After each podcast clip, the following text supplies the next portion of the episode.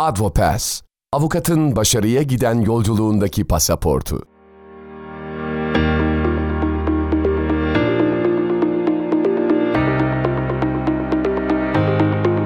Law Podcast Media sunar. Advopass Webinar Serisi Bölüm 1. Teknolojinin hukuka yıkıcı etkisi. Merhaba herkese. Ben Advopass'tan Burak. Ben bütün değerli izleyicilere öncelikle merhabalar diliyorum ve panelistlerimize hoş geldiniz diyorum. Ebru, Oğuzhan ve Yüksel bugün bizim davetimizi kırmadılar ve ilk webinarımıza geldiler, bizi yalnız bırakmadılar. Ben öncelikle çok kısa insanları bir tanıtayım. Herkes kim, kimdir, nedir onu anlasın. Ondan sonra da zaten bence çok güzel bir konu konuşacağız bugün. Ve sizlerin de anlatacak çok şey olduğuna eminim. Ondan dolayı içim çok rahat. Şimdi öncelikle Ladies First Ebru Hanım'dan başlıyoruz. Ebru Hanım bir avukat olarak hukuk kariyerine başladıktan sonra avukatlığın kendisine göre olmadığını düşünerekten bu işin biraz daha araştırma boyutlarına ondan sonra da sırasıyla teknolojinin hukuka etkisi boyutlarına doğru ilerleyen bir hızlı süreçte bulunmuş ve birçok bilgiler edinmiş kendi bünyesinde. Şu anda da Legal Tech Turkey'nin kurucusu kendisi. Aynı zamanda buraya burada hem Legal Tech Turkey hem de ELTA'yı temsil ediyor. Sırayla gideceğim. Sonra zaten sizlere e, söz gelecek. Sizler lütfen kendinizi daha geniş tanıtabilirsiniz. Oğuzhan Aygören bir akademisyen. E, Boğaziçi Üniversitesi'nin girişimcilik merkezinin başında ve aynı zamanda kendisi de bir alaylı girişimci. Bunun yanında inovasyon ve bunun gibi girişimciliğin bütün o yıkıcı etkisinin araştırılması kendisinin hobisi. Bundan dolayı da aramızda e, bulunduğu için kendisine teşekkür ediyoruz. Bir de Yüksel Tolun var. Avukat kendisi ve fiili olarak avukatlık yapıyor. Biraz daha nispeten küçük bir şehirde yapıyor fakat kendisinin teknolojiyle olan ilişkisi ve bağı benim büyük şehirlerde gördüğüm nice avukatların kat be kat üstünde. Şu anda Google'da bir nasıl anlatayım abi? Ee, Google'da bir developer mı diyeyim artık nasıl diyeyim? Ee, geliştirici ekosistemlerine e, gönüllü bir geliştirici uzman olarak Google Developers Expert olarak da aynı zamanda katkıda bulunmaya çalışıyorum. Hem topluluk önünde konuşmalar yaparak hem e, makaleler evet. videolar çekerek. Evet, evet. Yani e, çok değerli. Hiçbir avukatın e, sıradan bir avukatta görmediğimiz bir sürü özellik ondan dolayı çok renkli bir e, konuşma olacağını düşünüyorum. Ben sizlerden her sorudan önce ilk soruyu aldığınızda kendinizi çok kısa kendi cümlelerinizi tanıtmanızı rica edeceğim. İlk sözü de e, Ebru sana vermek istiyorum yine Ladies First olarak. Hem lütfen kendini tanıt hem de Elta ile alakalı bizi biraz bilgilendirici bir e, sunumun olduğunu biliyorum. Onu bizimle paylaş lütfen. Davet için öncelikle çok teşekkür ederim Burak. Yani gerçekten bugün burada olmak çok e, keyifli. Ve hani böyle bir aslında Advopas'ın da bir webinar serisine vesile olması gerçekten çok değerli. E, çünkü hani Türkiye'de hukuk teknolojisi sektörü henüz gelişim aşamasında ve siz bunlar yani bunun öncülerinden bir tanesisiniz. Dolayısıyla ben hani burada olduğum için çok mutluyum. Öncelikle bunu söylemek isterim. Çok kısaca eğer kendimi tanıtacak olursam e, şu anda Sabancı Üniversitesi'nde çalışıyorum. Teknoloji Transfer Ofisi'ndeyim bir dönem avukatlık yaptım. O, o tarafı da deneyimledim Burak'ın da anlattığı gibi ama daha sonrasında biraz daha farklı bir yöne e, kaymak istedim. Ve şey yani aslında pandemi dönemi üniversitede çalışmanın getirdiği bir şeyle de tamamıyla evden çalışmaya döndü benim için ve hani bu esnada bir sürü şey yapmaya başladım ve bunlardan bir tanesi de işte Avrupa Hukuk Teknolojileri Derneği ELTA'nın e, üyesi olmaktı. Önce üye sonra temsilcisi oldum. Arkasından da zaten böyle şey oluyor. Yani bir alana bir kere girdiyseniz arkasından böyle bir sürü hani e, fırsat geliyor ya da işte bir sürü insan, farklı insanlarla tanışıyorsunuz ve onların getirdiği başka e, platformlar oluyor diyeyim. Yani bu vesileyle de işte daha sonra Innovation in Law Studies Alliance'ın genel sekreteri oldum. Global Legal Tech Consortium'da üyeyim. İşte daha sonra kendi topluluklarımı kurdum. Legal Design Turkey ve Legal Tech Turkey şeklinde. E, ve hani bundan sonraki yolculuğumda birazcık aslında Sabancı'dan sonra da birazcık girişimciliğe doğru benim de kayıyor gibi e, şu anda. Özellikle sosyal inovasyon, işte sosyal girişimcilik tarafı çok benim artık hani bir noktada iyice giderek daha da böyle hukuktan birazcık daha koptuğum, yani daha doğrusu avukatlık mesleğinden koptuğum noktalar gibi olacak. Ben bugün burada aslında bir şapkam benim Avrupa Hukuk Teknolojileri Derneği'nin yani ELTA'nın European Legal Technology e, Association'ın temsilcisi olmam dolayısıyla. O yüzden çok kısa bir sunum yapmak istiyorum. Hani çok, çok kısa sadece bir e, göstereceğim size. ELTA neler yapıyor şeklinde. ELTA aslında çok yeni bir kuruluş. Yani 2016 yılında kurulmuş. Bu dönem yeni bir e, başkanımız var, Holger. Ve hani üyelerimizin e, bir kısmı e, burada fotoğrafta görüyorsunuz. Neler yapıyoruz? Yani özellikle Avrupa Birliği ile sınırlı değil bu arada. Yani Avrupa çok geniş e, olarak bir coğrafya olarak algılanıyor. Hani böyle Portekiz'den başlayıp işte dün yeni bir temsilci daha aramıza katıldı. Birleş, e, Birleşik Arap Emirlikleri'ne kadar giden bir aslında farklı ülkelerden temsilcilerimiz var. Yapılmak istenen şey aslında hani hukuk teknolojisi ve işte bu yeni süreçlerin hani hukuk marketinde farkındalığının yaratılması, hani böyle şeffaf bir platform oluşturulması. E, temsilcilerimiz var, onun dışında üyelerimiz var. Hani böyle farklı e, seviyelerde aslında eriştiğimiz insanlar var. Hani o, o, e, o kişilere erişilmesi ve araştırmalar yapılıyor. Onun haricinde böyle bir takım eğitimler düzenleniyor, webinarlar var. Şu anda 24, burada 24 ama aslında 25 oldu. Şu anda 25 ülke temsil ediliyor ve yaklaşık 41 civarında böyle hani temsilcilikle ilgili rolü olan kişiler var. Yani bu da şu anda gördüğümüz harita ama dediğim gibi hani aslında şey en doğumuz Genişlemeye devam ediyor. Evet giderek bu şekilde hani aslında farklı bakış açılarını dahil etmeye çalışıyorlar diyeyim ve neler yaptığımızı bu internet sitemizden de görebilirsiniz. E, bu kısmı bu şekilde bitireyim. Çok teşekkür ederim. Çok güzel bu know-how'ı bizimle paylaşacağın için de çok şanslıyız. Yani Eltan'ın sadece sunumu değil aynı zamanda fikri olarak da temsilci burada olduğu için yorumların bizim için çok değerli. O zaman ilk sorumla başlamak istiyorum izninizle. Oğuzhan evet. Hocam size bir sorum var. Ee, tabii ki öncelikle bir kendinizi çok kısa tanıtaraktan. İnovasyon nedir hocam? Bize bunu bir anlatabilir misiniz? Bu teknolojinin yıkıcı etkisi nedir? Nereyi yıkıyor bu teknoloji? Çok teşekkürler sevgili Burak. Ee, sizlerle burada olmak çok güzel, çok keyifli. Şimdi bu aslında inovasyon konusu, inovasyon, girişimcilik hayatın içinde olan bir konu. Şimdi ben kendim tanıtırken onu, bununla da birleştireceğim. Şöyle, yani ben girişimciliği de inovasyonunu da bir kafa yapısı olarak tanımlıyorum. Kafa yapısı derken aslında neyi kastediyorum? Benim böyle hep küçüklükten beri yaptığım şeylere baktığımda görüyorum ki yani ben eskiden beri böyle hep yeniliklere meraklı ve girişimci biriymişim. Peki nereden bunu görüyorum? Hep böyle sınırları zorlamak. Şimdi aslında birçok yerde aileler çocuklarında da bunu görürler. Çocuğa bir şey verirsin sonra başka bir şey ister. Sürekli o sınırları zorlar. Yani aslında bu insanoğlunun da doğasının girişimci olduğunu söylüyor. Girişimci ruhu olduğunu söylüyor. Yani evet, doğuştan biz girişimciyiz aslında. Biz yeniliklere meraklıyız. Yani meraklı olmak inovasyonun doğasında, ruhunda var. Şimdi burada çocuk her an sürekli yeni bir şeyler öğrenme derdinde, hevesinde. Onu merak ediyor, oraya koşturuyor. Bunu merak ediyor, buraya koşturuyor ve sınırlarını zorluyor. Sürekli bir şeyler istiyor. Yani istediği olmazsa da böyle sonuna kadar tuttuğunu koparacak derecede uğraşıyor. Şimdi inovasyon girişimcilik de biraz buna benziyor. Yani ben de bunu aslında fark ettiğimden beri kendi adıma eskiden bu kelimeler literatürde yoktu. Hep böyle ben de şey diyordum küçükten teknolojiye meraklıydım. Yani ileride kendi işimi yapacağım diyordum ama girişimci kelimesi yoktu literatürde. Sonradan girdi literatüre bu kelime. Evet. Ben de bu süre içinde hep böyle kendi işim deyince tabii teknoloji bu kadar teknoloji hayatımızın içinde bu kadar değildi. Kendi işimi yapacağım dediğinizde önümüzdeki tek örnek işte bir Bill Gates ya da Steve Jobs örnekleri vardı teknoloji alanında. Diğer taraflarda da böyle daha geleneksel işler.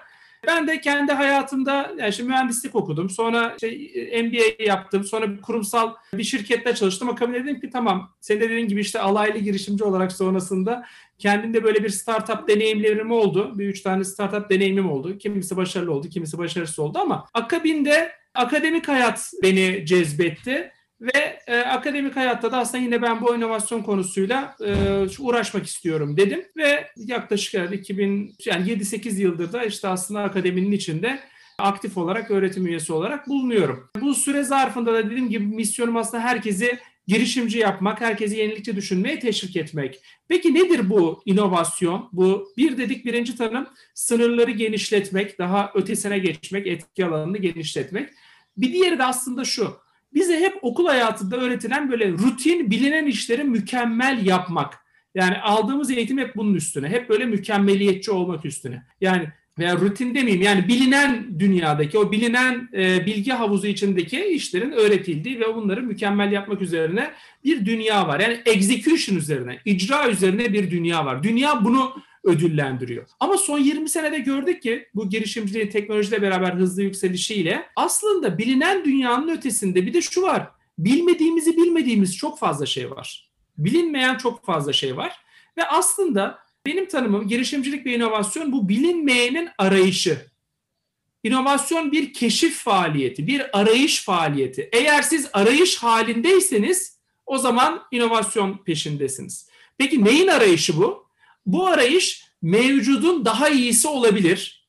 Bu arayış mevcuttan, mevcutla hiç alakası olmayan, insanların farkında bile olmadıkları problemlerin, ihtiyaçların mevcuda göre 10 kat, 20 kat, 100 kat, 1000 kat hiç akla gelmedik derecede çok daha iyi çözülmesi olabilir. Yani bizim bugün iPhone'a ihtiyacımız yoktu ama iPhone'u kullanmaya başlayınca dünyamız değişti. Bütün dünya değişti. Sen konuşurken aynı örnek benim iki, e, eko yaptı aklımda. Ben, ben de yani herkes bildiği için aslında bunu örnek veriyorum. Veya bir diğer örnek yani son zamanlarda konuşulan işte Elon Musk yani gidip Mars'ta koloni kurma fikri ya da uzaya roket gönderme fikri yani NASA'dakiler bile aman başımıza iş çıkarmayalım deyip bunun peşinde koşmazken niye roketler dünyaya inmiyor diye bir soru sorup bu sorunun peşinden gidiyor. Bunun gibi normal düzeni bozan aslında inovasyon bu anlamda düzeni bozmakla ilgili. Yani yıkıcılık bu disruption kelimesinin Türkçe'de tam bir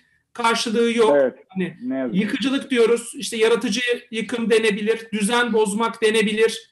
Burada birkaç e, terminoloji kullanılabilir ama buradaki aslında şey mevcut düzeni yıkıp yerine çok daha iyisini koyan anlamında yıkıcı kelimesini kullanıyoruz.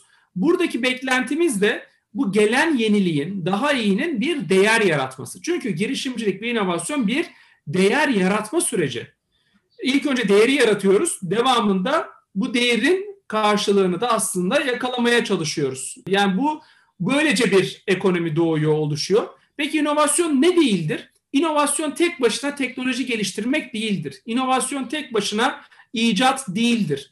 İnovasyon bütün bunları yani onları uygulama haline getirmektir. Bu icadın ya da yaratıcılığın uygulama haline gelmesi ve buradan mevcuda göre çok daha fazla değer yaratılmasıdır. İnovasyon bu. Bir de ilave bir şey daha söyleyeyim. Bir de dünyanın kaçınılmaz olarak gittiği bir yol da var.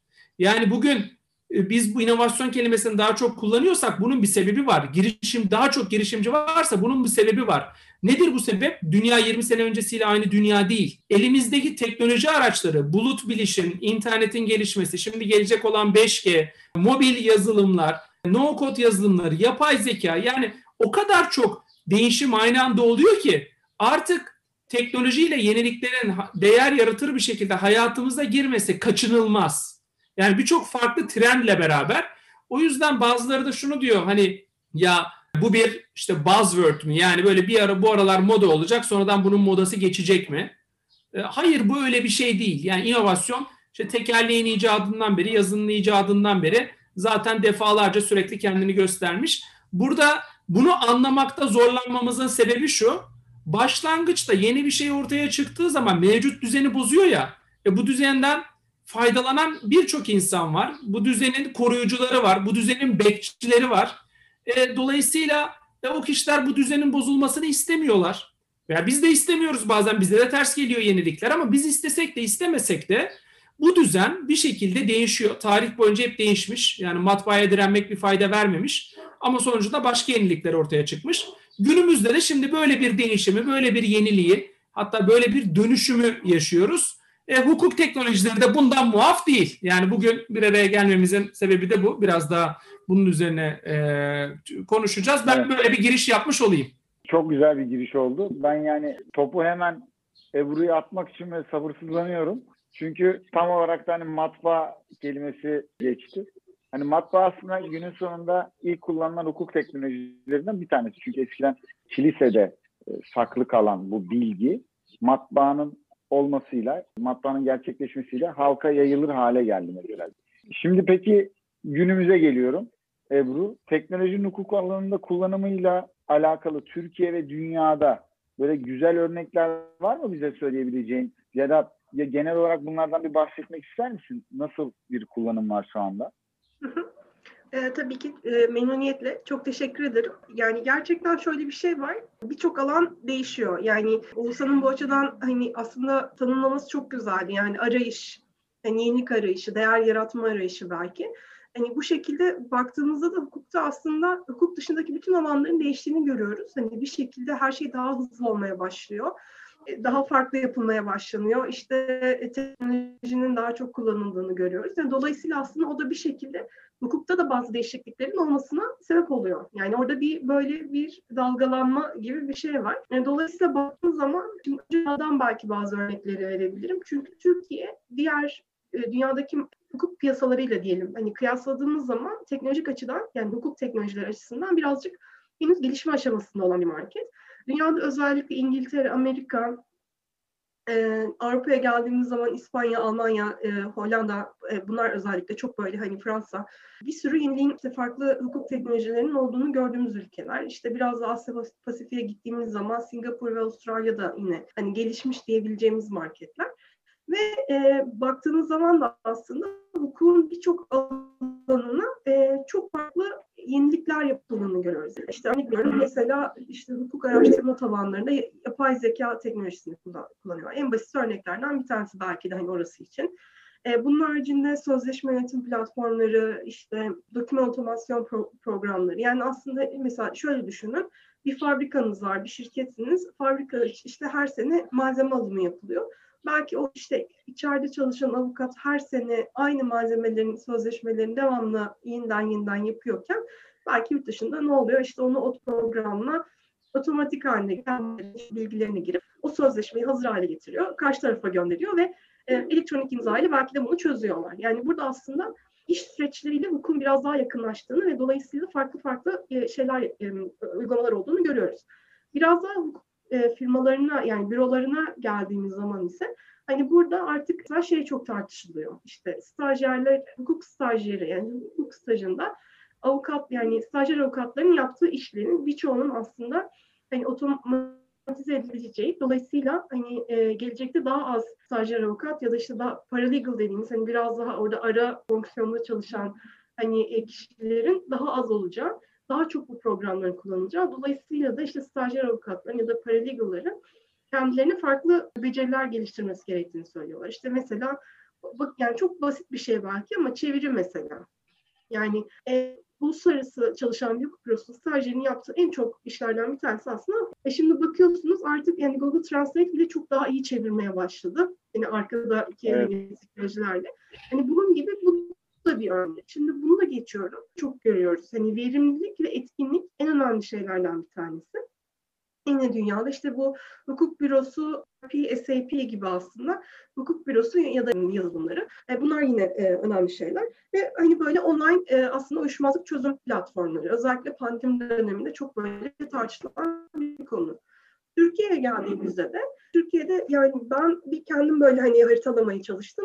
Yaklaşık 30 civarında hani şeyleri saymıyorum ama. Mesela yazılım şirketi ve bir alanda da bir ürün. Bunları çok fazla saymadığım zaman 30 civarında hukuk teknolojisi alanında çalışan hukuk büro şey e, e, şirket var. Ve bunlar e, örnek verdiğimizde tabii hani e, Adopas'ı hemen örnek verebilirim. Bu da şey yani eğer bir avukat olarak siz hani mesela verimliliğinizi daha iyi arttırmak istiyorsanız hani neye ne kadar zaman harcıyorsunuz, ne kadar e, masraf yapıyorsunuz. Hani orada aslında kendi bireysel verimliliğinizi ölçmek istiyorsanız ya da belki bir büronun genel verimliliğine de bunun katkısı olabilir. E, bu bir mesela uygulama. Yani bunu örnek verebiliriz. Onun dışında sözleşme yönetimiyle ilgili e, mesela bir e, hukuk teknolojisi şirketi var. E, işte kişisel verilerin korunmasıyla ilgili otomasyon e, noktasında bir şey şirket var. Hukuk bürosu yönetimiyle ilgili başka bir şirket var vesaire. Hani biz biraz daha gelişmekte olan bir piyasayız. Ama burada şey çok önemli. Yani aslında yani gelişmekte olan bir piyasa olarak bizim yapmamız gereken şu anda neler yaşıyoruz? Ne, biz neyiz yani kendimizin biraz farkında olmak. Ne gibi sorunlar yaşıyoruz? Hangi konularda daha çok teknolojiyi kullanmamız gerekiyor? Bence biz şu anda biraz o noktadayız. Ondan sonra da ona göre işte o Oğuzhan'ın da bahsettiği gibi yenilik arayışına giren sizler gibi aslında şey bırak hani girişimcilerin ben daha da çok olacağını düşünüyorum. Teşekkür ediyorum. Ben bu bir şey seçtim. Bunlardan bir tanesi işte Google. Ondan sonra bir tanesi yenilik, bir tanesi avukat falan. Onlar işte bunları birleştirdiğiniz zaman zaten tel topluluğunu oluşturuyor bu kelimeler. Kendisine sözü vermeden önce diyorum ki çok önemli bir konudan bahsetti Ebru. Dedi ki Türkiye gelişmekte olan bir yer ve hukuk gelenekçi bir yapı. Bu iki konu üzerine oturtarak sana şöyle bir soru soruyorum. Sen teknolojiyi gayet ben seni yani şahsen de tanıdığım için gayet hayatının birçok noktasında elinden geldiğince kullanabilen, buna yatkın bir avukatsın. Ve hukuk ise çok geleneksel bir meslek. Ve e, yeniliğe yeri geldiğinde ciddi anlamda bir defans gösteriyor. Sen sence bu ne, neden böyle bir defans var? Neden bunu kırmak zor? E, bir avukat olarak, bir teknoloji teknoloji entusiyast, evangelist olarak bir, sen ne, neler söylüyorsun merak ediyorum. E, kendimi hemen tanıtayım. Benim ismim Yüksel. E, Burak aslında bahsetti. E, Kırıkkale'de yaşıyorum ve avukatlık yapıyorum. Kendi büromda faaliyet gösteriyorum. İki ortaklığı küçük bir büro. Aynı zamanda da yazılımcıyım. Geçmişten bu zamana yani küçüklükten beri kod yazmayı seviyorum. Üniversiteden beri de biraz daha ciddi yapmaya çalışıyorum bu işi. Fakat yazılım tarafında benim genelde ilgi duyduğum alanlar tırnak içinde para kazandıran alanlar olmadı. Hep ben deneysel şeylerden hoşlandım. Hep böyle e, daha yeni teknolojiler pek e, para kazandırmayan ama pek de kimsenin ilgilenmediği alanlarda e, genelde faaliyetler sürdürdüm. İnovasyonun yüzden... göbeğindeyim diyorsun yani. evet o yüzden de birçok şeyde tatma, birçok teknolojiyi de farklı alanda tatma şansım oldu. Son dönemde de e, Google e, teknoloji e, toplulukları, Google Developer Groups var aslında geliştirici toplulukları. Buralarda hem organizatör olarak, GDC Ankara'nın organizatör olarak hem de Google Developers Expert denilen bir program var. Expertler belirli konulardaki uzmanlıkları Google tarafından tescillenmiş ve topluluk katkıları da yine aynı şekilde tanınan kişiler. E, bu anlamda e, Türkiye'deki 12 yanlış bilmiyorsam veya 13 expert'ten bir tanesiyim. Hem topluluklara katkıda bulunuyorum yazılım anlamında hem de onlardan çok fazla şey öğreniyorum. E, bu arada da tabii ki hukuk ve yazılım ne zaman birleşirse oralarda olmaktan da çok keyif alıyorum. İşte bunlardan bir tanesi yüksek lisans çalışmamda Burak'la sağ olsun çok destek olmuştu o dönemlerde. Kişisel verilerin korunması üzerine çalışmıştım. Diğeri de tabii ki bu gibi webinarlar ve seminerler çok keyif aldığım aktiviteler. Soruna gelecek olursak gelenekselciliği burada aslında iki şekilde değerlendirebiliriz. Yani birisi o hukukun genel olarak sahip olduğu regülasyonların gelenekselciliği olabilir. Diğeri de avukatlık pratiğinin ve hukukun işleyişinin, yargısal süreçlerin gelenekselciliği olabilir. Çünkü bunlar her ne kadar birbiriyle ilintili olsalar da farklı sebeplerden dolayı inovasyona direnen bazı kavramlar. Şimdi hukukun kendisinin direnme sebebi aslında direnmek istemesi değil. Tamamen hukuku oraya koyan süreçlerin, hukuku oraya koyan kişilerin, kurumların ya da e, faaliyetlerin diyeyim bu anlamda zor olması, belirli şartlarda değişebilmesi ve her zaman bu şartların teknolojinin gelişme hızıyla aynı hızda sağlanamaması. Yani işte burada yıllardır kişisel veri diye bir şey varken kişisel verinin korunmasına ilişkin en ciddi düzenlemenin özellikle global anlamdaki en ciddi düzenlemenin 2018'de yürürlüğe girmesiyle aslında biz görüyoruz ki yani burada bazı yavaşlıklar söz konusu. Bu yavaşlıkların sebebi de temelde bizim regülasyonlarımızı hem siyasi hem de bürokratik anlamda yavaş çıkarabiliyor olmamız. Buradaki gelenekselciliği yıkmak mümkün değil demek istemiyorum ama e, yine de e, kolay olmayacak. Çünkü dediğim gibi bu yeni bir sistem değil, yeni konulmuş sistemler değiller bu regülasyonları koymamızı sağlayan ya da koymamıza e, yol açan sistemler. Dolayısıyla bunun kırılması biraz daha zor olacaktır. Ama öte yandan avukatlık pratiğinde ya da yargısal işlerin e, yani bu süreçlerde teknolojinin kullanılmasının ya da inovasyonun önündeki sıkıntılar bizim alışkanlıklarımızla alakalı. İşte bizler aslında yani teknolojinin kullanıcıları olarak ne kadar hızlı adapte olabilirsek o kadar hızlı şekilde yargısal süreçlere de bunlar entegre olurlar. Yani bir avukat pratiği anlamında konuşalım. Şimdi UYAP dediğimiz bir uygulama var. Hepimiz kullanıyoruz. İşte e-imzalarımız var ve bu anlamda dilekçe gönderebiliyoruz. Fakat pandemi öncesinde ben hatırlıyorum özellikle nispeten küçük bir yerde, küçük bir adliyede çalışan bir avukat olarak e, birçok meslektaşın zaten adliyeye gidiyorum, evrakımı da orada bırakabilirim ya da e, daha e, yaşça büyük meslektaşlarımı yapı öğrenmek yerine adliyeye gitmeyi daha kolay bulduklarını hatırlıyorum. Pandemide belirli sürelerde bunun neredeyse zorunlu hale gelmesi sebebiyle bizler daha hızlı adapte olduk ama bundan öncesinde opsiyonelken, tam anlamıyla opsiyonelken daha insanlar çekingenlerdi bunları kullanmak noktasında. İşte Hatta burada şöyle değil mi Yüksel? Şey, dilekçeyi bir uyaptan sunarsın sonra dersin ki ya biz bir de bir normal sunalım da hani belki uyapta bir problem vardır falan. Aynen öyle. Yani bu hem sisteme güvenmemenin de tabii ki etkisi var söylediğin gibi. İşte bu genelde bizim e-oyla e yani şey e, oy, oy kullanmanın elektronik yapılması ile ilgili konuştuğumuz bir şey. Yani şeyi gösteriyoruz yani oy pusulasını yazıyor, basıyor, atıyor. Ondan sonra çıkarıyorlar, sayıyorlar. Buna bile güven eksikliği var. E şimdi yani makineye girdin oyunu biz de sonra saydıka güvendirmek zor olabilir bu vatandaşı diye. E şimdi burada da aynı şey yani sisteme bir güvensizlik olabiliyor dediğin gibi. Hem de bizim alışkanlıklarımız kolay değişmiyor. E, bu sebeple burada avukatlık pratiğinin ya da yargısal işlerin değişmesi bizim alışkanlıklarımızla alakalı. Ben stajyerken bir eğitim almıştım yine bu e, dijital çağda avukatlıkla ilgili. Oradaki avukat meslektaş İzmir Barosu'nda bilgisayarın ilk çıktığı yılları anlatmıştı. Baro odasındaki daktiloları kaldırıp bilgisayar koymuşlar yerine. Avukatlar isyan etmişler. Bir daktilomuzu geri getirin yani biz bilgisayar anlamıyoruz.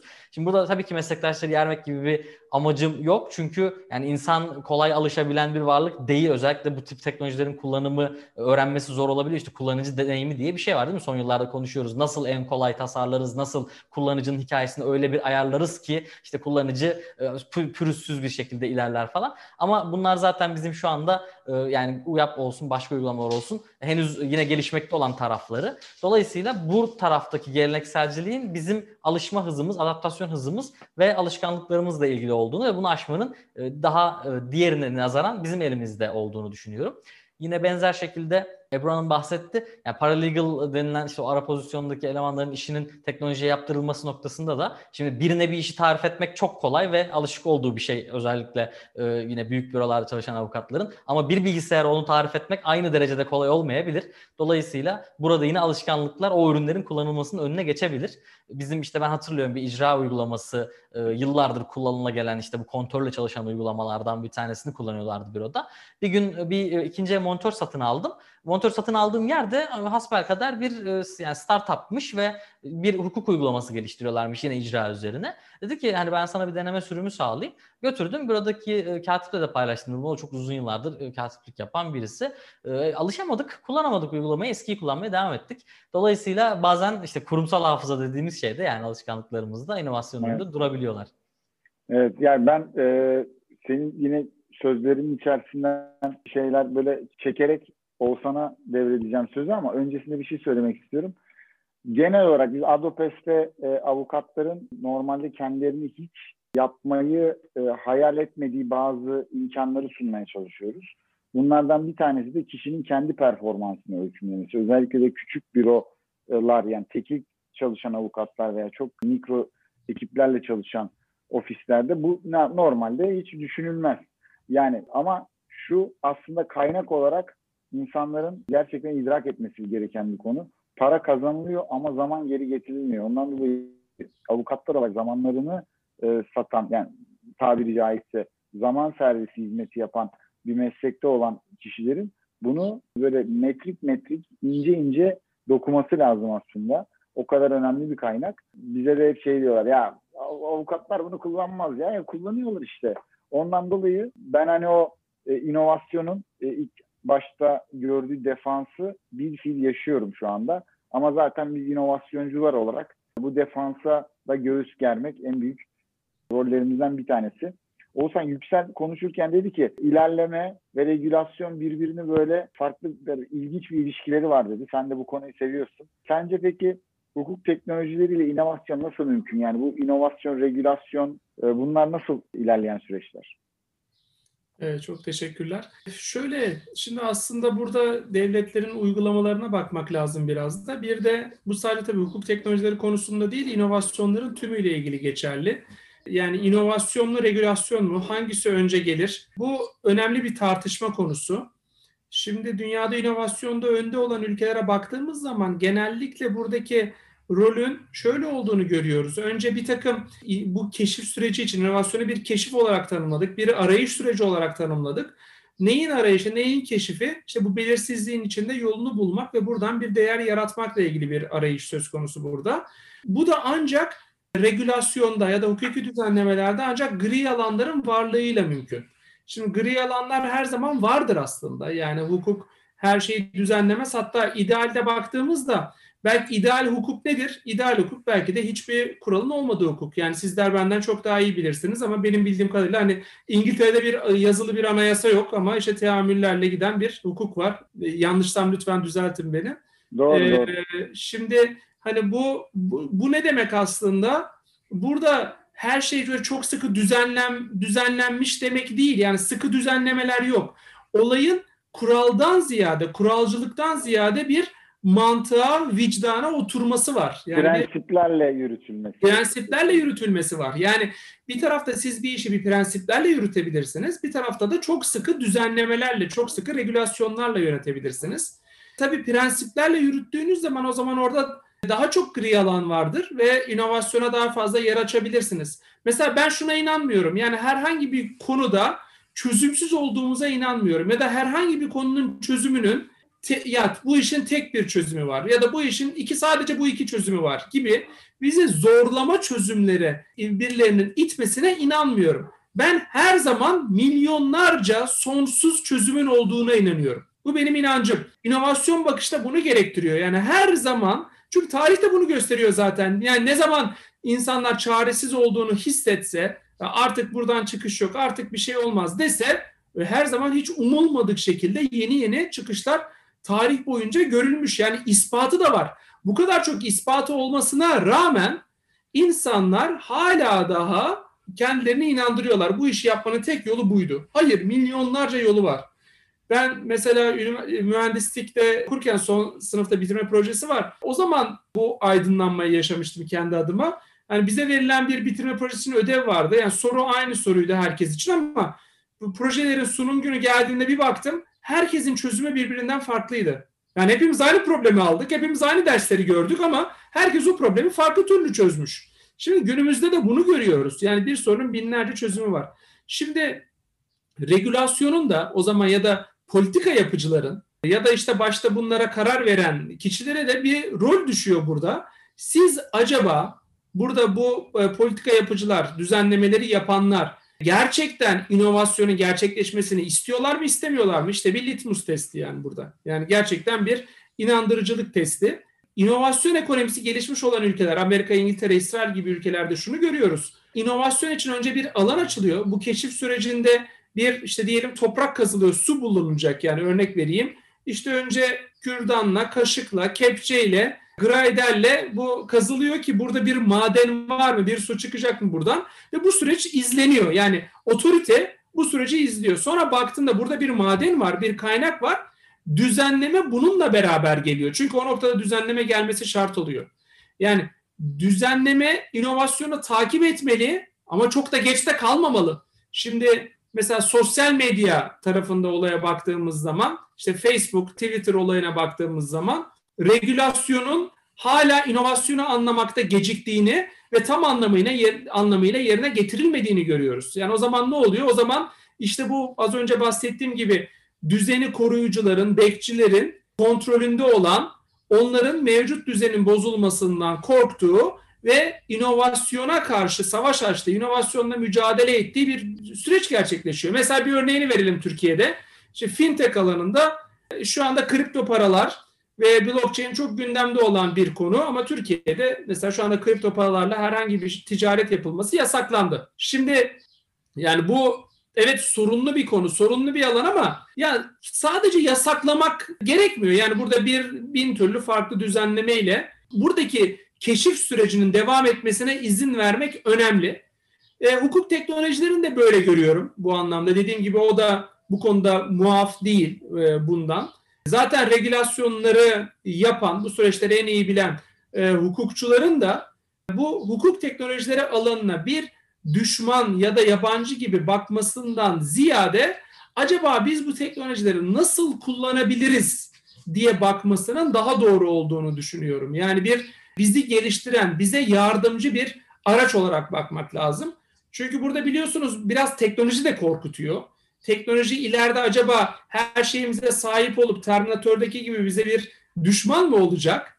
Yoksa teknoloji hakikaten bize yardımcı, bizi güçlendiren, işte bu hani posthumanizm, transhumanizm diyorlar, insanlığın ötesinde bizi farklı boyutlara getiren bir varlık mı olacak? Şimdiye kadar gördüğümüz örnekler bizim insanlık olarak teknolojimizin kapasitemizi, kabiliyetlerimizi geliştirdiğini gösteriyor. Yani bugün dünya eskisine göre çok daha verimli. Yani biz bugün bir bilgiye çok hızlı erişebiliyoruz. Yani bu bunun bir göstergesi ve ileride muhtemelen bu daha da hızlanacak.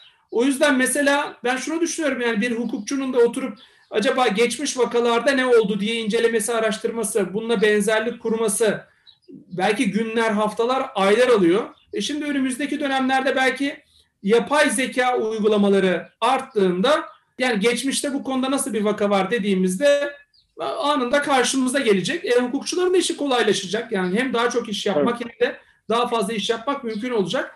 İşte regülasyon inovasyon ilişkisinde bunların olup olmayacağını görecek kadar keşifselliğe, deneyselliğe, deneme yanılma öğrenmeye izin vermek önemli. Yani regülasyon inovasyonu takip etmeli, inovasyonun önüne geçmemeli.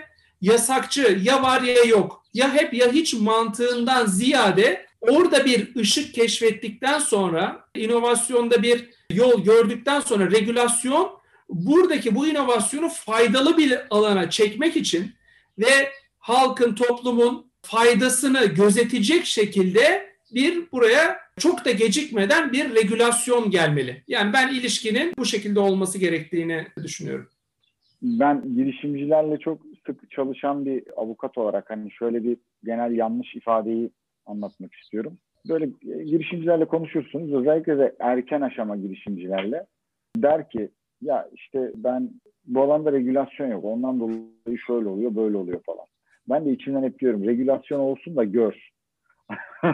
Ondan sonra sen eskisi gibi bu işleri yapabiliyor musun? Burada ben Ebru'ya biraz da Oğuzhan'ın sözlerinin sonrasında bir örnekle gelmek istiyorum. İşte dedi ki Oğuzhan bizi çok e, ilginç bir dünya bekliyor yani. Bu bizim şu anda yaşadığımız hayattan çok daha farklı bir hayat yaşanacak.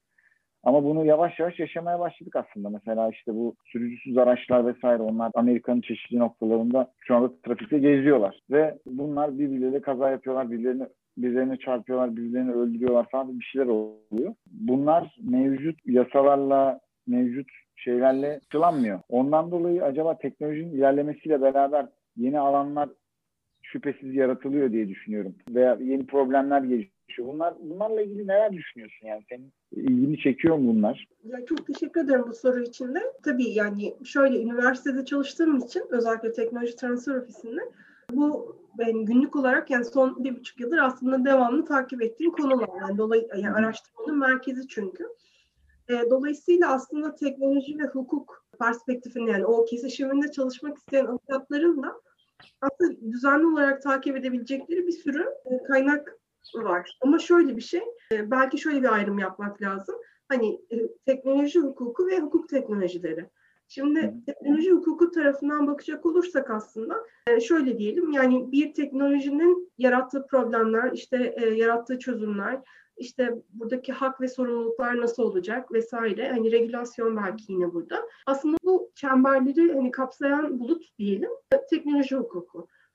Dolayısıyla bu bakış açısından bakacak olursak yani teknoloji hukuku çalışmak isteyen biri ya da hani bu alanda neler oluyor neler bitiyor diye benim önerim şu olur.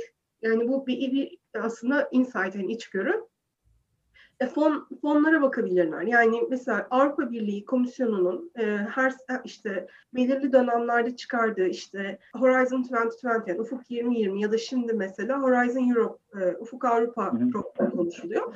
Çünkü belirli tematik alanlar belirliyorlar ve bu belirli tematik alanlarda aslında teknolojik gelişmeler oluyor. Şimdi e, bir yandan hani konuşurken aslında baktım hani neler var diye. Kültür, yaratıcılık ve kapsayıcı e, topluluklar. Toplum için işte güvenlik, onun haricinde dijitallik, endüstri ve uzay, iklim, enerji ve mobilite gibi. E, bir son olarak da işte biyoekonomi, e, doğal kaynaklar, tarım ve çevre. Aslında bu konular şimdi önümüzdeki 7 yılda Avrupa Birliği bu konularda fonlar verecek. Türkiye de bu fonlara başvuruyor. TÜBİTAK e, yine Avrupa Birliği ile paralel şekilde gidiyor. Ya da işte mesela pandemi patladı bir anda sağlık alanındaki fonlar inanılmaz derecede arttı. Biz hepimiz şey konuşmaya başladık işte hani böyle bu alandaki çalışmalar neler olacak. Şimdi mesela çok gördüğüm aşı patentleriyle ilgili çok tartışmalar oluyor. Evet. Dolayısıyla aslında böyle biraz daha hani cutting edge dediğimiz hani yani böyle artık hani çok hızlı değişen, e, çok hızlı ilerleyen teknolojilerin hukuki boyutlarını merak eden, bu alanda çalışmak isteyen avukatlar aslında bu noktada biraz hani bu alanlara bakmaya başlayabilirler işte. Mesela şimdi uzay, uzayla ilgili bir sürü çalışma olacak. Bir de şey çok önemli yine aslında hani bu kendini bilmek hani demiştik ya aslında mesela yani biz şu anda neler yapıyoruz yani mevcut hukuk düzenimizde bu konuda neler var? Yani şöyle bir örnek vereyim. Mesela sürücülü bir insan sürücülü bir araç kaza yaptığı zaman ne oluyor? Kimin kimin sorumluluğu ne kadar? Yani şu anda ben hani bunu ezbere şu anda söyleyemem ama hani bunu bilip yani mevcut durumu bilip ondan sonra oradaki o işte sürücüsüz araçlara geçişte ya da yarı otonom araçlara geçildiği zaman hani oralarda neleri oluyor anlamak e, daha kolay olacak diye düşünüyorum. Yani bu açıdan belki örnek verebileceğim şey yani şey olur. Bu olanları takip etmek olur. Ee, evet, sonra... bence çok güzel bir insight bu arada. Yani evet, hani bir, bir şey listele desem bu kadar güzel liste yani. Çünkü sen de e, e, mevcutta da Avrupa Birliği'nin fiili olarak desteklediği alanlar olduğu için demek ki bu konuda bir vizyon var. Bu konuda bir görüş var, öngörü var. Ondan dolayı da çok güzel listeledin yani süper. Teşekkür ediyorum. Ben de mesela aklıma şey geldi. Sen hani uzay hukuku falan deyince Amerika ilk keşfedildiğinde tabii yani keşfedildi derken Amerika hep oradaydı. Avrupalılar daha yeni keşfettiler. Ondan sonra gidiyor bu yeni yerler bulan İngilizler diyeyim artık. Orada kötü tabiri kullanmak istemiyorum. Tabii bir grup insan var. Bunlara bir toprağa kavuşturmak lazım. Başlıyorlar böyle ok atmaya. Okların arasındaki yerler birilerinin oluyor. Hani o Texas'ta böyle denir ya ya bir arazisi var adamın uçtan uca yani görmüyorsun falan. İşte böyle sebeplerden yani adamlar böyle ok atmışlar. Okların düştüğü noktaların arası başkasının olmuş. Yani o kadar uçsuz bucaksız yerleri bu kadar kolay elde etmişler. Acaba uzayda da aynısı olacak mı yani? Böyle birisi astronotlar böyle ok atacaklar mı? Göreceğiz. Ama ben bu kadar uzağa gitmek istemiyorum. Şimdi Yüksel'e de sormak istiyorum. Yüksel, sen Türkiye'de fiili olarak avukatlık yapan bir insansın. Peki inovasyonu ne kadar hayatına soktun? Ne kadar hayatında yani kariyerini ne, nasıl etkiliyor? Şimdi inovasyon hayata sokma noktasında yani mesela hayata sokma dediğimizde çok daha geniş bir alan. Tabii ki işte buradaki ışıkları kontrol etmeden işte evdeki çeşitli aletleri sesle kontrol etmeye varan e, bazı hayat kalitemi artırdığını düşündüğüm oyuncaklarım işte Toys for Adults yetişkinler için oyuncaklarım var. Ama e, mesleki anlamda neler yapıyorum? Yani inovasyonu avukatlık pratiğine ne kadar uygulayabiliyorum? E, bunlardan bahsetmek gerekirse Şimdi öncelikle biz işte tırnak içinde dijital dönüşüm diyorlar ya dijital dönüşümün tamamlamış bir büroyuz en azından öyle olduğumuzu düşünüyorum. Çünkü biz bu pandemi sürecinden de önce sürekli olarak uzaktan çalışmaya yönelik hem kendi içimizde bilgi ve dosya alışverişi yapabileceğimiz hem ortak bir takvim kullanabileceğimiz e, çeşitli sistemleri kurmuştuk. İşte bunlar dosya sunucuları, ortak takvimler için işte farklı etkilendirmelere sahip mail adresleri gibi e, bazı sistemleri yerine oturtmuştuk. Yani nispeten küçük e, bir olduğumuz düşünüldüğünde çünkü iki avukat iki tane de işte e, paralegal dediğimiz biraz önce o şekilde ifade ettiğimiz personelden var. Dolayısıyla nispeten küçük bir olduğumuz düşünüldüğünde yani çok da ciddi zaten bir ihtiyacımız yoktu bu anlamda ama özellikle dosyaların belirli bir yerde ulaşılabilir halde olması hem bizim kendi içimizdeki iletişimi kolaylaştırdı hem de müvekkil iletişimimizi kolaylaştırdı. Çünkü e şimdi benim dosyamın kararını ya da işte benim dosyamdaki X evrakı bana gönderebilir misiniz dediğinde e, tamam e, bir hemen bakıyorum deyip işte böyle dosyaları karıştırıp iki saat sonra fotokopi makinesinden taramaya çalışmak var. Bir de tamam hemen bakıyorum deyip işte müvekkilin ismiyle girip hemen dosyayı seçip kendisine mail atabiliyor olmak var. Şimdi bu ikisinin arasında hem bizim zamanımızın işte senin de bahsettiğin gibi değerli olduğu düşünüldüğünde hem emek hem zaman anlamında çok ciddi farklar yarattı. Yine bu pandemi sürecinde özellikle görüşmelerimizi online yapmak üzere böyle güzel kameralar, ışıklar edindik. Bu da yine büyük bir artı değer sağladı çünkü gerçekten bu tip görüşmelerde özellikle avukatlık yaptığın için yani bildiğini düşünüyorum. Müvekkille ne kadar yakın temas o kadar iyi ama şimdi burada doğrudan temas edemeyeceğimize göre bir şekilde o ambiyansı, o yakınlığı oluşturmak önemli. O anlamda da yine inovasyonu hayatıma soktuğumu söyleyebilirim. Bu konuda bu şekilde ifade etmek yanlış olmayacaktır. Başka neler yapıyoruz? Yani şimdi kesinlikle şu anda bir anda aklıma gelmeyen e, ufak tefek iyileştirmeler vardır ama en büyük olanlar bunlar. Onun dışında kendi deneysel çalışmalarım var. Örneğin e, bir birkaç tane script'im var. Sürekli yaptığım bazı işleri otomatize ettim JavaScript ile. İşte belirli bir dosyadan belirli bilgilerin alınıp başka bir dosya içerisinde ya da bir şablona yerleştirilmesi, işte çok sayıda evrak üretilecekse bunun arka arkaya üretilmesi gibi bunları yaptığım script'ler var. Yani bunları şimdilik pek kimseyle paylaşmadım. Bunlar ürün de değiller ama yine e, kendi hevesim ve mesleğimin birleştiği bazı noktalar. E, bu şekilde özetleyebilirim. Tabii buna bir de Adropas ekliyoruz. Çünkü Yüksel çok güzel insight'lar vererek Adropas'a çok katkıda bulundu sağ olsun. Hani onun fikirlerini dinlemeye de zaman içerisinde devam edeceğiz. Ekibimizin bir gün belki bir parçası da olur. Kim bilir. Ondan sonra ben tabii burada avukatların bu tarz pratikleri uygulayabilmesi için e, öncelikle böyle bir isteklerinin de olması gerektiğini düşünüyorum. Bu inovasyonla farkındalık biraz da böyle e, ilk ilk seferlerde böyle early adapter dediğimiz kişilerce ediniliyor. Ondan sonra biraz daha böyle genişe yayılıyor. Biz de Adopas olarak mesela early adapterlarımızın ne kadar değerli olduğunu biliyoruz. Çünkü o kişiler gerçekten normalde kimsenin inanmadığı, kimsenin kullanmadığı bir şeyi sahiplenip ona e, bir emek harcıyorlar. Biz bunu bu kişilerden çok kısmetlendik ve onlardan daha da fazlası oluşsun diye çalışıp her gün diziniyoruz. Bu anlamda ben Oğuzhan'a bir tekrar bir soru sormak istiyorum. Akademisyen kimliğinle bu hukuk teknolojisi alanında çalışmalar var. Ee, Ebru da bahsetti 30 tane, 30 küsür tane çalışmanın olduğunu. Yani ben bu alanda hepsini teker teker değerlendirmediğini veya bilmediğini tahmin edebiliyorum. Çünkü hani çok niş bir alanda çalışan bir ekipler ama genel anlamda sen bu çalışmaları nasıl görüyorsun? Bunun geleceğini nasıl görüyorsun? Ee, nereye gidecek sence bu alan? Yani burada dediğim gibi tabii ki yani konuyla ilgili spesifik bilgim yok ama Ebru şeyden bahsetti. Yani hukuk teknolojileri bir de teknoloji hukuku. Yani hukukun aslında elinin değdiği bir sürü alan var. Yani bir hukukun kendini dönüştürdüğü, dönüştürmesi gereken alan var. Burada hukukçulara yer açan konular işte dediğin gibi advopas yani hukukçuların hayatını kolaylaştıran bir verimlilik aracı aslında bir ürün ya da işte yapay zeka ile geçmiş sözleşmelerin, geçmiş davaların incelendiği buna göre işte hukukçuların işini kolaylaştıran böyle işe yardımcı olan, katkı sağlayan iş araçları. Ya da işte bir diğeri hakikaten bazı işleri otomatikleştiren, hatta belki hukukçunun zamanını almasını gerektirmeyen bir takım yine yapay zeka çözümleri. Yani bir tarafta bunlar oluyor. Ama öte tarafta o Ebru'nun dediği teknoloji hukuku kısmı önemli. Yani çünkü aslında hukuk hayatımızın her yerinde ve yani hukukla teknolojinin, hukukla inovasyonun da aslında birbirinden ayrılmadan yani bu bir şey derler ya love-hate relationship yani hani bir hem aşk hem nefret ilişkisi. Yani o yin ve yang gibi yani biraz da bence inovasyonla hukukun mücadelesi. Yani biri olmadan diğeri olmuyor. Olması söz konusu değil. Çünkü dünyanın da zaten arayışı adalet arayışı yani hak hukuk adalet arayışı.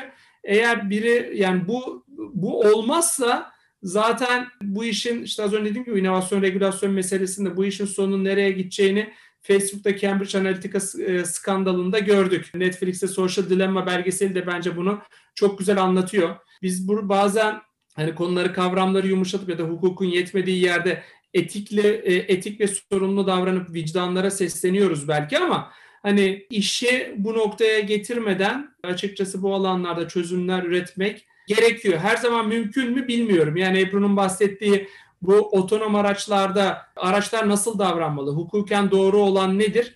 Bir kere çok sorunlu bir konu. Yani bu konunun %100 bir çözümü olacağını zannetmiyorum. Çünkü burası deterministik bir bilim değil. Burası stokastik bir bilim. Stokastik bilimde olasılıklar ve istatistikler üzerinden ilerleniyor.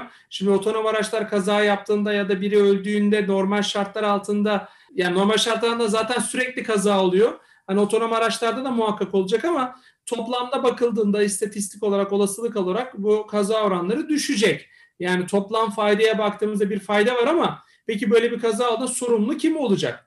E, o zaman şimdi aslında burada konuşulan konularda şunlar biraz da. Nasıl fabrikadaki işçilerde e, yapay zekanın ya da fabrikadaki robotların vergilendirilmesi, onların da bir takım e, yani hem ödüllendirilmesi hem cezalandırılması gündemdeyse bu konuda da hukuki düzenlemelerin buradaki şu otonom araçların yine belli şartlarda artık ödüllendirilmesi, cezalandırılması yani onu kullanan kişi üzerinden olabilir tabii ki. Düşünmek mümkün. Yani bu bence önemli bir alan konu. Yani çok da sorumlu, çok tartışılan bir konu. Bir diğer konu bence temelden etkileyen günümüzde bir, şimdi aslında inovasyon nedir diye başta sormuştun ya. Aslında o o, o soruyla bağlantılı şöyle söyleyeyim. E, tek tip inovasyon yok. Yani bazıları böyle verimlilik, bazıları değişim, dönüşüm, e, sıçratıcı. Bazıları da çok temel, foundational yani İngilizce dediğimiz altyapıyı değiştiren e, teknolojiler, inovasyonlar. Şimdi bunu ayırt etmek lazım. Bu teknoloji hukukunda bunların neler olduğunu ayırt etmek lazım. Mesela bence internet, e-ticaret bunlardan biriydi. Bulut bilişim bunlardan biriydi. Mobil bunlardan biri. Ve günümüzde bence bunlardan bir diğeri de işte blockchain konusu. Yani özellikle temelden sarsacak, kökten değiştirecek bir takım konular, uygulamalar söz konusu. Yani hukukçuların da şöyle düşünmesi lazım diye düşünüyorum. Yani mevcut sistemi biz yeni teknolojilerle nasıl devam ettiririzden ziyade acaba bu teknolojileri kullanarak mevcut dünyayı yeni baştan tasarlasaydık nasıl olurdu? Şimdi bu alan üzerine çalışan bu Legal Design Lab adı altında da yapılar var mesela. Yani bu legal design. Hani siz, ben de geçenlerde böyle birisiyle de tanıştım. Stanford Üniversitesi'nde böyle bir merkez var. Ve da bu arada Türkiye'de bu bu tarz bir merkezin kurucusu. Öyle mi? Ha, harika. Yani o zaman Ebru'nun da burada olması e, çok güzel. Belki biraz daha detaylı bilgi verebilir bunun üstüne. Yani hukuku da nasıl ürünleri dizayn ediyorsak, tasarlıyorsak, işte şu günümüzde çok gündemde bir konu e, design thinking, insan odaklı tasarım, tasarım odaklı düşünme. Hukuku da dizayn etmemiz gerekiyor. Şu anda mesela hukuk dili de ben bir hukukçu değilim ama işte hukuk dilini okumakta anlamakta zorlanıyorum. Yani hayatımız hukuk. Yani bu böyle zor olmak zorunda mı? Anlaşılmaz olmak zorunda mı? Anlaşılmaz olunca daha mı iyi oluyor? Yani bu bütün akademide tartışılıyor aslında. Akademik makaleler anlaşılmaz olmak zorunda mı? Okunmasın diye mi yazılıyor bu makaleler? Hayır, etki yaratsın diye yazılıyor. Yani bir Twitter'da geçen bir akademisyen güzel bir şey yazmıştı bununla ilgili. Diyor ki akademisyenler olarak diyor bizler bazen asıl amacımızın dünyayı değiştirmek olduğunu unutuyoruz diyor. Bence herkesin amacı bu. Yani herkesin üstüne düşen vazife bence bu. Akademisyenin de bu, hukukçunun da bu, mühendisin de bu, doktorun da bu. Her yani her meslekten işte bu bakışa sahip olmak girişimci olmak demek. Yani o yüzden ben kendime de akademisyen girişimci diyorum. İşte bu bakışa sahip olduğumuzda o zaman diyoruz ki ben bu işi niye yapıyorum? Bu soruyu soruyoruz. E, hukukta da bu soruyu sorduğumuzda o zaman yeni baştan tasarlasak mevcut teknolojilere göre, dünyanın gittiği yöne göre nasıl tasarlardık? Bence bu gözle bakmak lazım. Hani bir söz var ya, bizi buraya getiren artık bundan sonra sana götürmeyecek. Yani bu buraya getiren araçlarla bundan sonrasına gidemeyiz.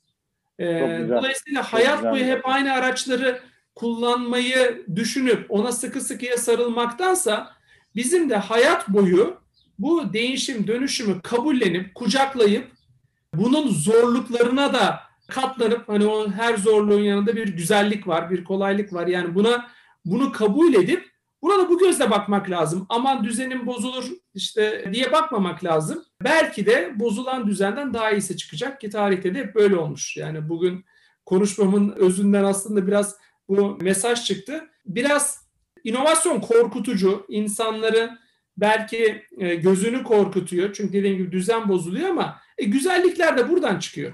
Biraz böyle bakmak evet. lazım. Ben böyle ben, biraz ben hani zaman... genel biraz daha felsefik bir şey bakış kurduk ama e, belki Kesinlikle Ebru biraz oldu, daha bu, bunu açıklayabilir. Çok teşekkürler. Ben zaten çok güzel açıkladın. Yani zaten seni her zaman dinlerken çok keyif alıyorum. Ama Ebru'ya tabii söz hakkı doğdu şimdi. Legal design falan dedim. Ondan sonra kendisi bu işin bu memlekette muhatabı yani. Tabii kendisine soracağım bir de şey diyeceğim. Ebru gelecekte e, çıkacak bu sanal avukatlar, yapay zeka bizim işimizi elimizden alacak mı? Bizi gelecekte ne bekliyor? Bize onu da anlatır mısın?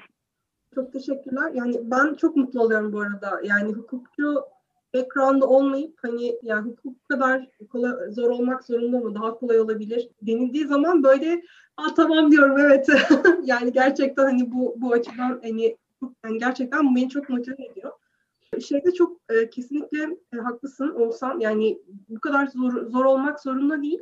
Ama bize e, zor şekilde öğretiliyor. Yani hani hukuk fakültesinde okuduğumuz zaman ya da işte hani böyle deneme yanılma kültüründen çok hata yapmama kültürü. İşte hani bak hata yapma sorumlu olursun. Sen avukat olacaksın ya da hakim olacaksın, savcı olacaksın. Hani birilerinin hayatına dokunacaksın. Hani kesinlikle hiçbir hata yapma. Yani bu korku demeyeyim ama bu bakış açısıyla biraz da galiba yetiştiğimiz için yani en azından benim e, e, biraz eğitim dönemim böyleydi. Korkutu, korku değil de korkutulma. Yani evet hani o öyle bir bakış açısıyla hani yetiştirilme diyelim ve arkasından hani gelen hani o hani avukat olma ya da işte hakim olma, savcı olma diyelim. Yani herhangi bize belirlenen roller ve onun getirdiği kurallar da aslında hata yapmama üzerine kurulu. Yani şimdi şöyle bir şey, deneme yanılma için pay ne kadar var? Yani bu bence uzun vadede değişmesi gereken bir şey. Kısa ve orta vadede yapılabilecek şey de aslında mesela işte tasarım odaklı düşünme, insan odaklı da tasarım veya hani öyle farklı bakış açılarını biraz daha hukuk eğitimine yansıtılması ya da yani öğrencilere ya da biraz daha böyle fazla deneyimleme şansı verilmesi. Yani mesela şey çok hoşuma gitti. Yani Yüksel mesela kendi işine aslında kendi yaptığı işe kendi ilgi alanında olan bir konuyu ve yeteneğini e, tamamıyla kullanarak daha da verimli hale getirmiş. Yani bunu birçok öğrenci başkaları da yapabilirler.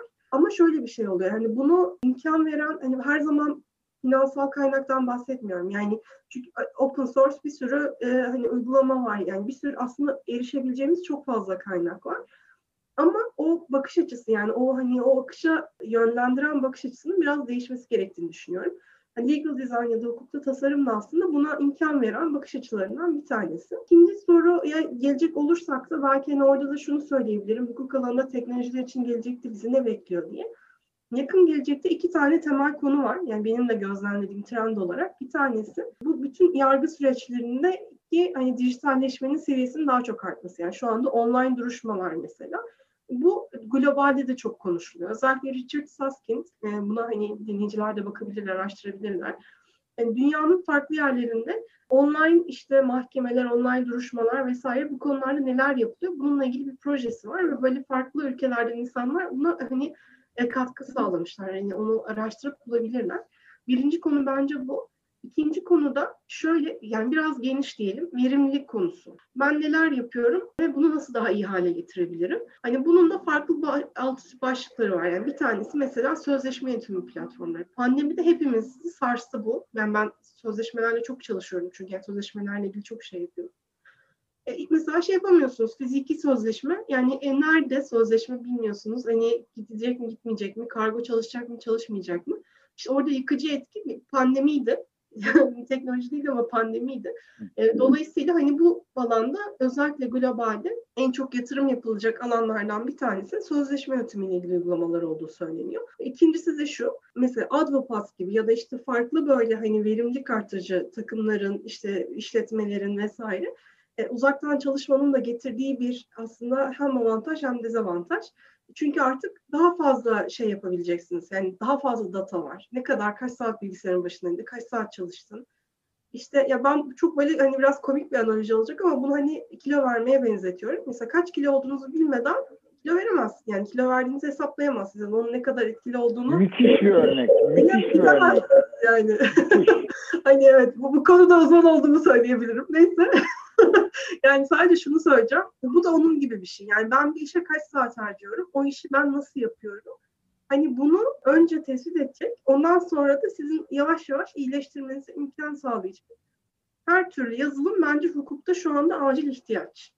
Yani bu ister hukuki araştırma olsun, ister sözleşme yönetimi olsun, ister işte saat yani o çalışma saatlerin hesaplanması, gider gelir hesaplanması olsun gibi şeyler diyeyim ve ben çok konuştum. Zaten estağfurullah zaten biz Adopas'ı geliştirirken tabii ki e, çok fazla test kullanıcısıyla birebir mülakat yaptık. Burada test kullanıcılarımıza onlardan aldığımız feedbacklerden bir tanesi de şuydu. Biz çalışanlarımızın tam olarak ne yaptığını bilmiyoruz. Eskiden bir ofis ortamı olduğu için insanlar geliyorlardı oraya, toplanıyorlardı ve akşam belli bir saatte oradan ayrılıyorlardı. Nispeten en azından şunu diyordum. Evet, benim işte Ayşe, Ahmet geldiler ve ofisteler şu anda.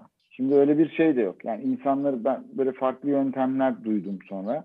açıyorlar. E, Google Meet e, işte Zoom açık 24 saat. Böyle millet ekranda duruyor falan filan. Öyle şeyler de duydum. Ondan sonra farklı farklı hukuk için tasarlanmamış takım yönetimleri falan. Tabii bu bizim Adopas'ta yapacağımız geliştirmeler için bize çok güzel bir geri bildirim oldu. Biz de bunları değerlendirdik. Şimdi inşallah versiyon birimiz Haziran ortası gibi piyasaya çıktığında gerçekten bu alanda takım yönetimi, ekip yönetimi, bunların performansı, bunların verimliliği, bireysel verimlilikler falan gibi konularda en azından avukatlar kilosunu öğrenecek diye düşünüyorum. Şimdi ben Yüksel'e de bir son bir soru sormak istiyorum. Sonra da artık soru cevap kısmına geçmek istiyorum. Belki sorular vardır katılımcılarda. Ee, Yüksel sen biliyorsun yani Google'da yani memleketimizin yetiştirdiği çok önemli insanlardan birisin. Peki Google'ın bu teknolojilerinden şu anda aktif olarak kullanılan var mı? Teknolojisi olarak veya kullanılabilecek şeyler. Böyle kullanılabilecek çok fazla aslında ürün var. Yani özellikle bu pandeminin de dünya çapındaki işte yıkıcı etkisiyle beraber hem ofis çalışmalarına yönelik hem de benzer hani bizim çalışmalarımızda da kullanılabilecek olan uygulamaları Google tek bir e, şemsiye altında topladı. Ona Google Workspace adını verdi. İşte önceden e, Drive, Docs, Sheets gibi ayrı ayrı olan uygulamaların tamamını şu anda Google Workspace olarak kullanabiliyoruz. E, bunları tabii şöyle bir uyarıda bulunmakta fayda var. E, bunları kullandığınızda veri transferi yapmış oluyorsunuz. Dolayısıyla yani bunlar kullanılabilir. Evet teorik olarak çok işe yarıyorlar. KVKK kapsamında. Diyorsun. Aynen öyle. Dolayısıyla bunları yani eğer kendi sunucularınızı kuramıyorsanız ve benzer ürünleri kendi sunucularınızda sağlayamıyorsanız kullanırken birazcık regülasyonlara dikkat etmekte fayda var. Ama tabii ki çok fazla ürün var kullanılabilecek. E, bahsettim zaten bu workspace'ten. Onun dışında biz takvimi e, ben özellikle çok aktif kullanıyorum. Çünkü evet duruşmalar için şu anda Celse var Türkiye'de de yaygın olarak kullanılan duruşmaları takip etmek için ama o benim görüşmelerimi tutmuyor. E, tasklerimi de tutmuyor. Dolayısıyla ben Google takvimi e, hem işte time blocking dedikleri bir e, sistemi implement etmek için hem görüşmeleri tutmak için hem de duruşmalarımı yazmak için kullanıyorum. Burada time blocking'e değindim. E, şimdi sen AdvoPass'ten bahsettin. Ben tabii önceki inovasyon hayata sokma noktasında hiç üretkenlik e, sistemleri de girmedim. Çünkü benim için üretkenlik uygulamalar üzeri bir e, kavram ve hani şey o aslında sistemlerin oluşturduğu bir bütün.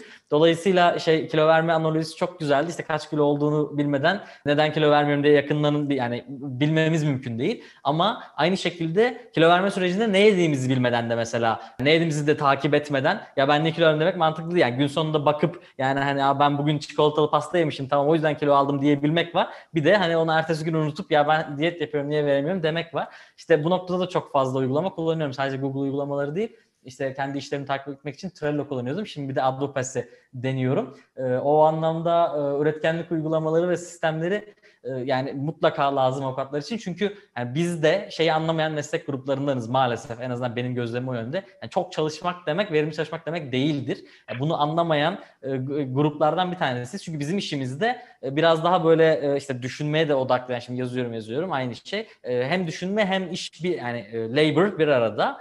E, bunu şimdi belli bir yerden sonra her ikisi de e, yani şeye giriyor. Point of diminishing returns'e geliyor. Yani hani belli bir yerden sonra daha az e, yani ne kadar çalışırsam o kadar verim almam gerekirken belli bir yerden sonra daha az verim almaya başlıyorum. Bunu görebiliyor olmam da lazım sistemde.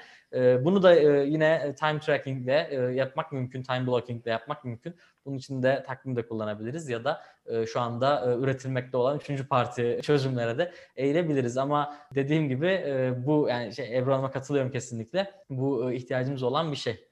Ben burada söylediğin şeylere çok güzel bir ekleme yapmak istiyorum. Yani bence çok güzel. Abraham Lincoln'un çok sevdiğim bir sözü. Diyor ki işte bir ağaç kesmek için bana 6 saat verseler 4 saatini baltamı bileylemek için harcarım diye. O zaman ben şimdi e, soru cevapa geçmek istiyorum. Öncelikle bana bir soru soruldu Aslı Özer tarafından. Dedi ki ben sizi her dinlediğimde bana diyerek bana ben sizi her dinlediğimde çoğunlukla girişimcilere bakış açınız olumsuz. Girişimcilik sizin perspektifine göre e, sadece meslek grubu mudur yoksa meslekte olması gereken zihin yapısı mı? Bence üç tane soru var burada. Yani ilkini hesap cevaplamak istiyorum. Ben kesinlikle girişimcilere karşı olumsuz değilim. Çünkü ben de bir girişimciyim. Ama girişimcilere karşı olumsuz bir şey söylüyorsam demek ki önce çuval duzunu kendime batırıyorum. Yani girişimciler ne yazık ki kısıtlı kaynaklarla yaşamak zorunda olan bir ekip olduğu için o kısıtlı kaynak içerisinde çok şey yaparken birçok şeyi de kaçırıyorlar. Bu anlamda da girişimcilerin bence kendilerini geliştirmek, zaman yönetimi ve ekip kurmak en dikkat etmeleri gereken alanlar. Çünkü bu konuyu ancak bu tarz ekibinizin kalitesiyle, zamanınızı yönetmenin kalitesiyle ve kendinizi sürekli geliştirerek yani az uyku, az goy goy, çok okuma, çok geliştirme şeklinde oluyor. Girişimcilik günün 25 saati haftanın 8 günü çalışmaya gerektiren bir durum çünkü. İkinci olarak ikinci soru bir meslek grubu mu yoksa bir zihin yapısı mı? Bence her ikisi de bir meslek grubu çünkü yaptığımız mesleği eğer girişimci kisvesiyle yapıyorsak kesinlikle diğer yapanlar gibi yapmıyoruz. Ama girişimcilik bir zihin yapısı mı? En başından zaten değerli hocam Oğuzhan da aynısını söyledi. Bir kafa yapısı değil mi? Oğuzhan hocam. Siz Kesinlikle. de isterseniz bu soruya devam edin. Yani kesinlikle yani herkesin her bulunduğu ortamda bu girişimci kafa yapısına sahip olabileceğini düşünüyorum. Dediğim gibi ben de kendime akademisyen girişimci diyorum. Yani girişimcilik hani dedim ya başta sınırları genişletme faaliyeti. Ee, bir e, ben hatta benim kendi tanımımda şu girişimcilik için huzurlu rahatsızlık hali diyorum ben girişimcilik. Yani rahatını bozman lazım, huzurunu koruman lazım girişimcilik için. Yoksa çok rahat olursan, çok huzurlu olursan bir şey değiştirmeye çalışmıyorsun. Bir şeyleri değiştirmek için bir uğraş lazım.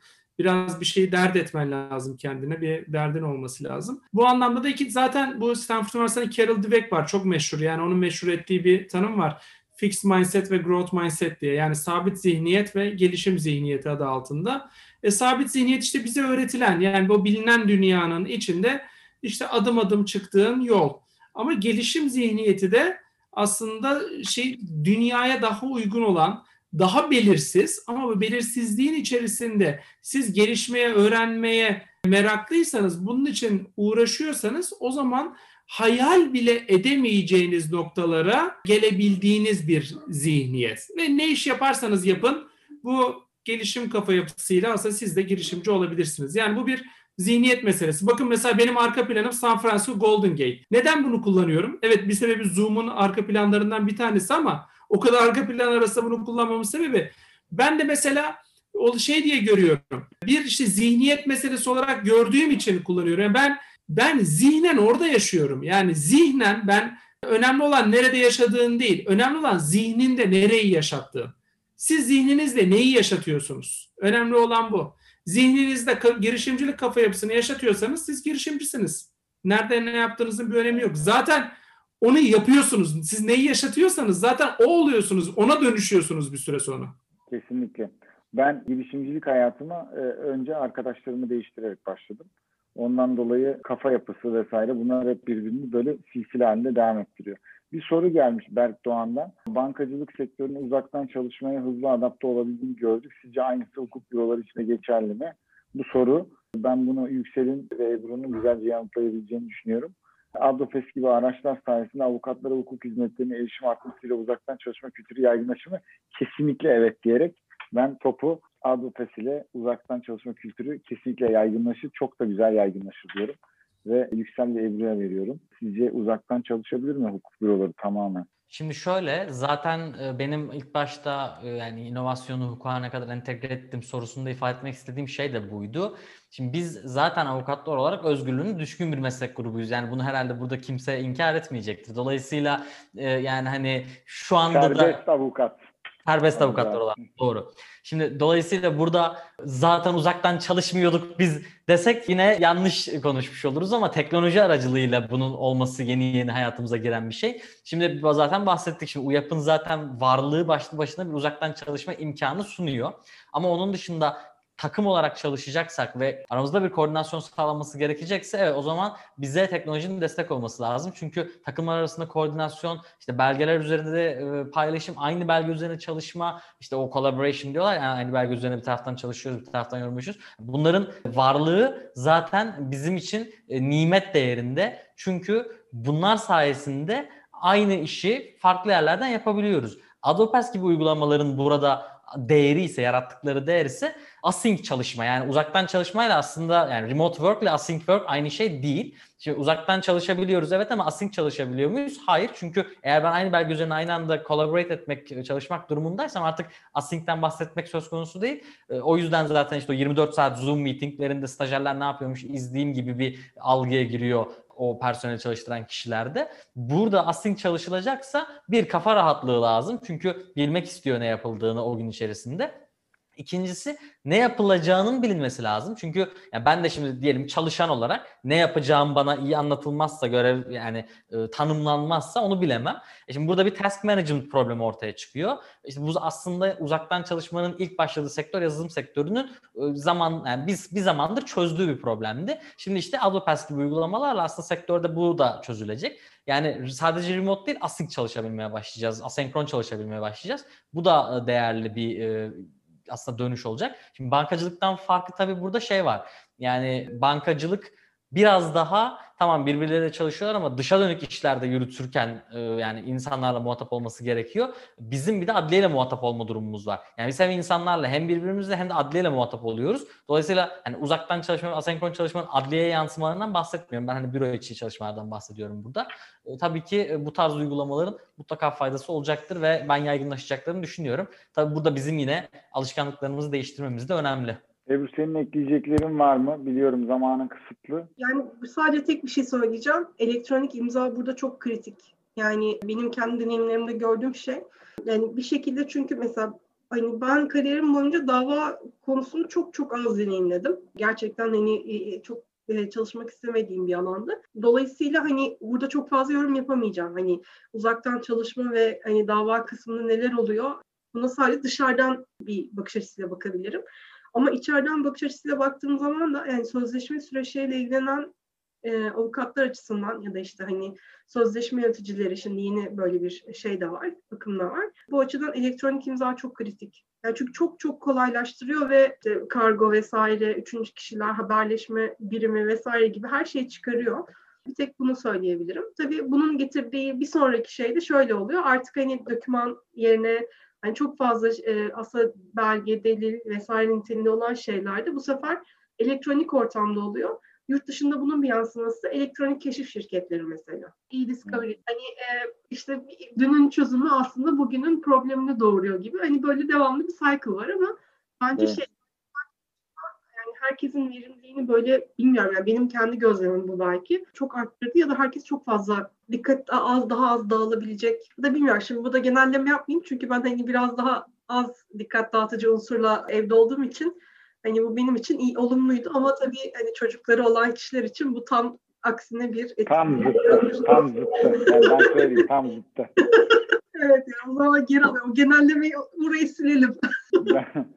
O zaman tüm katılımcılara, tüm dinleyicilere, herkese çok teşekkür ediyorum. Bence çok güzel oldu. İnşallah bunun bir önümüzdeki dönemde bir tekrarını yaparız.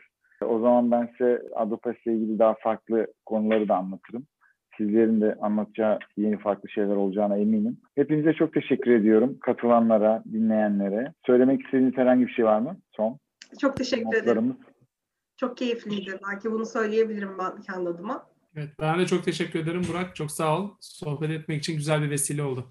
Hı hı. Evet, evet kesinlikle. Aynı şekilde çok teşekkürler davet için. Herkese iyi akşamlar. Teşekkürler. Sevgiler sunuyorum. Görüşmek üzere.